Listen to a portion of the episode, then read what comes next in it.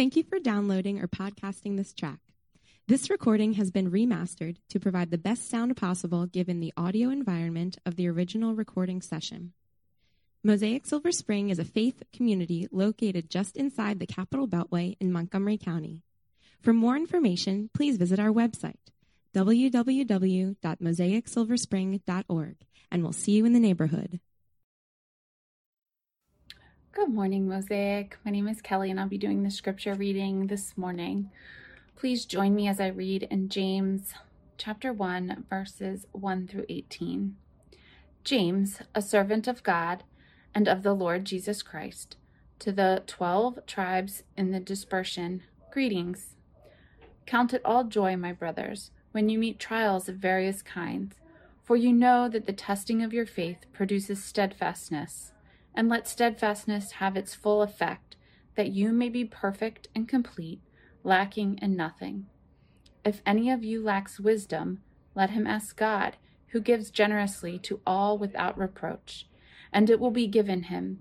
But let him ask in faith with no doubting, for the one who doubts is like a wave of the sea that is driven and tossed by the wind. For that person must not suppose that he will receive anything from the Lord. He is a double minded man, unstable in all his ways. Let the lowly brother boast in the exaltation, and the rich in his humiliation, because like a flower of the grass he will pass away. For the sun rises with its scorching heat and withers the grass. Its flowers falls, and its beauty perishes. So also will the rich man fade away in the midst of his pursuits. Blessed is the man who remains steadfast under trial, for when he has stood the test, he will receive the crown of life, which God has promised to those who love him. Let no one say when he is tempted, I am being tempted by God. For God cannot be tempted with evil, and he himself tempts no one. But each person is tempted when he is lured and enticed by his own desire. Then desire, when it is when it has conceived, gives birth to sin, and sin, when it is fully grown, brings brings forth death. Do not be deceived, my beloved brothers. Every good gift and every perfect gift is from above, coming down from the Father of lights with whom there is no variation or shadow due to change. Of his own will, he brought us forth by the word of truth, that we should be a kind of first fruits of his creatures. This is the word of the Lord. Thanks be to God. Join me in prayer. Father God, I thank you for this morning that we can gather from different places to study your word, Lord, I pray that you would be with Pastor Joel as he um, gives us this morning wisdom from your word. Help us to understand and be able to learn and grow deeper in our relationships with you and with each other because of um, the work you're doing in and through Joel. It's in Jesus' name we pray. Amen. Amen. Thank you so much, Kelly times uh, today are difficult. Uh, I was talking with a neighbor who had a child go through graduation this past week, and we reflected upon just what a different year, a d- different senior year uh, than what was anticipated uh, for her son. And uh, maybe that goes without saying for most of you who are watching, because it may not be a high school graduation, it could be uh, the health impacts of the pandemic. Or maybe you know one or more of the 600,000 people who have lost their lives in the past year and a half. Maybe for you, it's the economic impact uh, on jobs and uh, on whether a reduction of hours or the loss of a job, uh, the way in which uh, small businesses uh, have really struggled during the last year. So, all of the economic impact. And then there's undoubtedly an emotional impact of the last year. So, part of the way in which people, and particularly Christians, navigate difficult times is by doing it together in community rather than isolation. And so, the last year, by being separated, it can make it an increased challenge uh, to navigate these things together. So uh, the, it, it seems that whether it's one of those things that you can connect with or multiple of those things, there is no lack of trials or potentially suffering that you have faced. And that is the context that James is writing into when he talks about joy. When he opens his letter in verse 1, he is writing to the 12 tribes in the diaspora, uh, in the dispersion, the people who have been exiled and spread out because of persecution or military might or their circumstances, moving them into places that they were not happy to be in. And when James opens his letter, uh, he is writing to begin getting after and very quickly get after the question of where do we turn and how do we think about our own trials. When we struggle, you and I, or when we collectively struggle as a community, where do we turn? And for James, the Christian answer for where we turn is inexorably linked to our own spiritual maturity. There is a right Christian response to hardship, there is a right Christian response to struggle, and that is to turn to God. And so James unpacks that for us this morning in the opening verses of his letter. And we're going to look at that in two points a God given joy and a God directed joy. God given joy and a God directed joy. So, James kind of opens his letter the way that most people write texts or emails today. Uh, it used to be that you would write this kind of flourishing, long, open, uh, and uh, do some small talk stuff, and then you would uh, get into business. That's the way that people used to write letters. Now, with text and emails, particularly emails in a workplace setting, it, it feels like it's typically a one liner uh, to say hi, but then straight to business. And that's how James opens his letter in the New Testament. He gives that initial greeting line that you can see that's fairly short.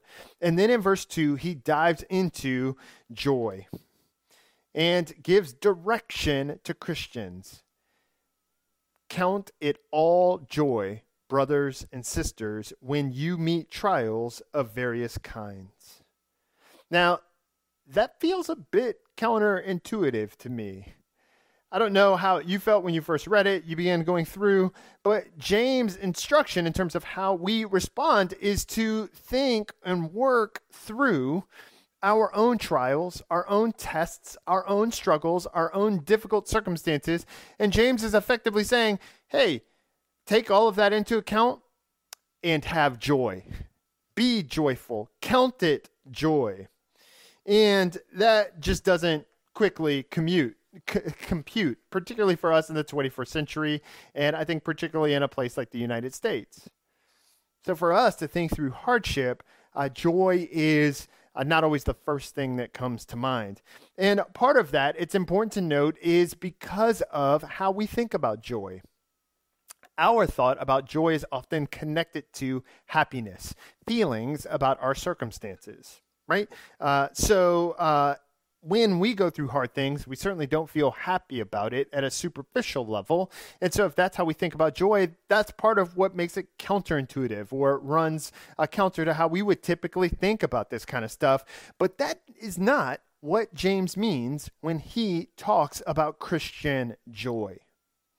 So, for James, struggling, facing difficult circumstances, the way that we as Christians may have Christian joy is rooted in the fact that we live, as the old hymn says, in our Father's world.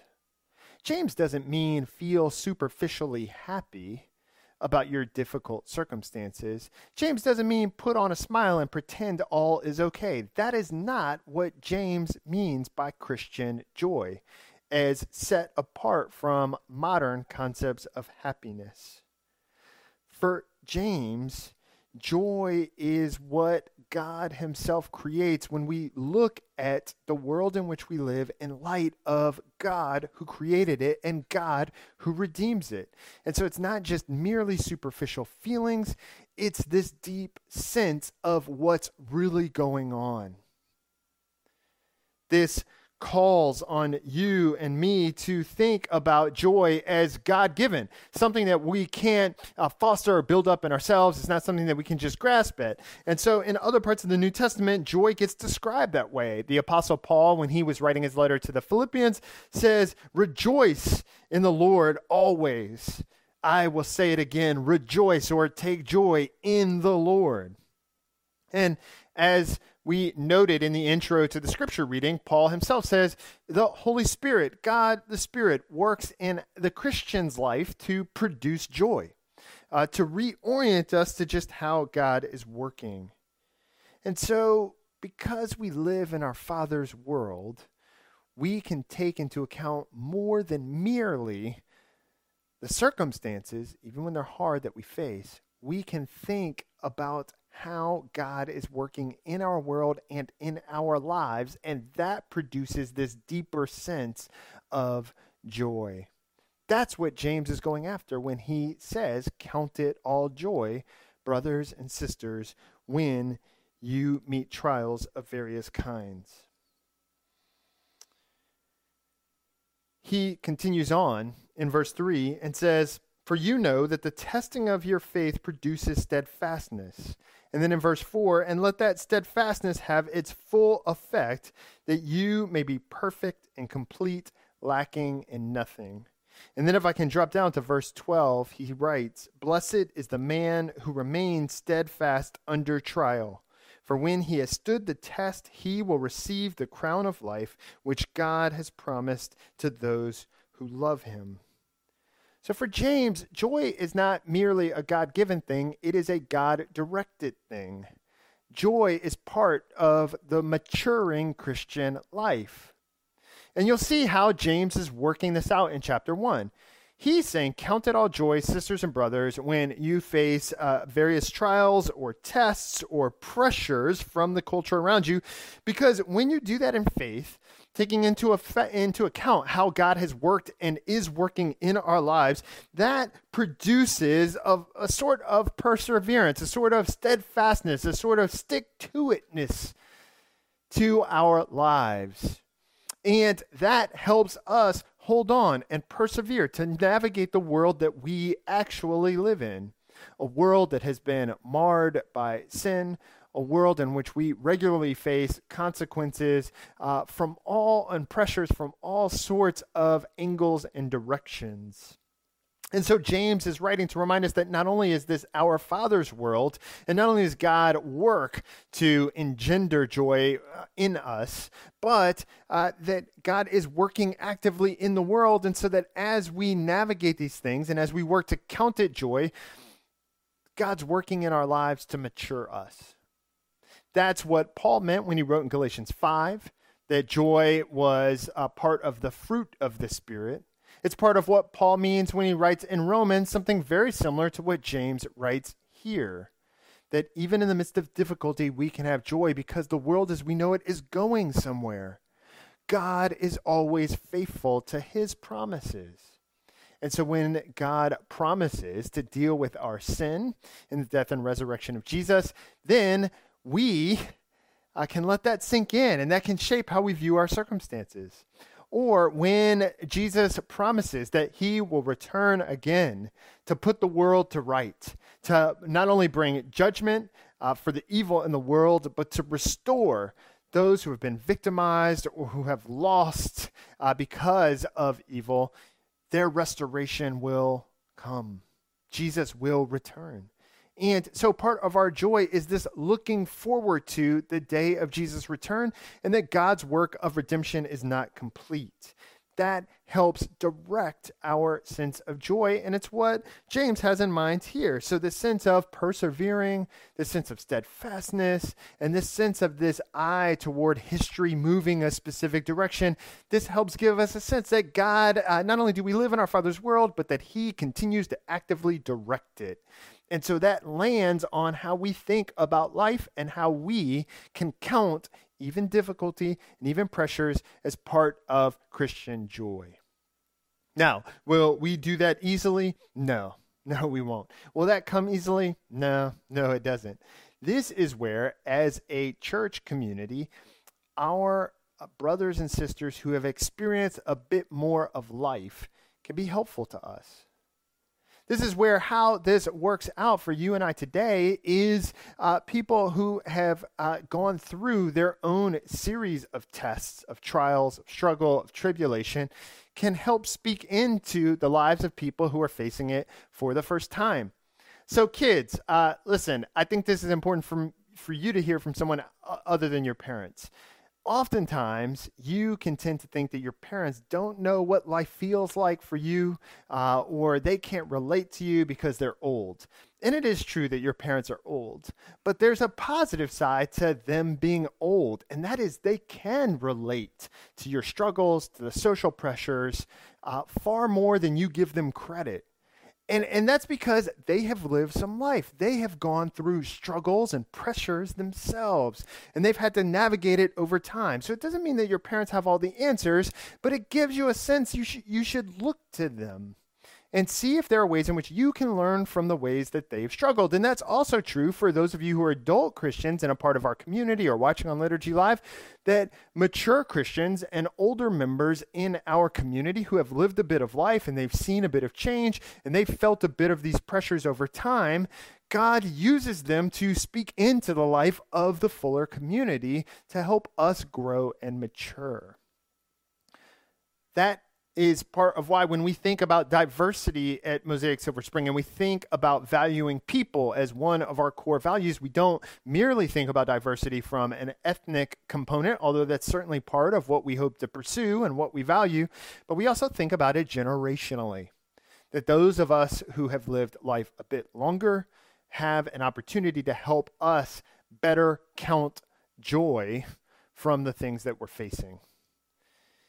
There is a collective aspect to that as well.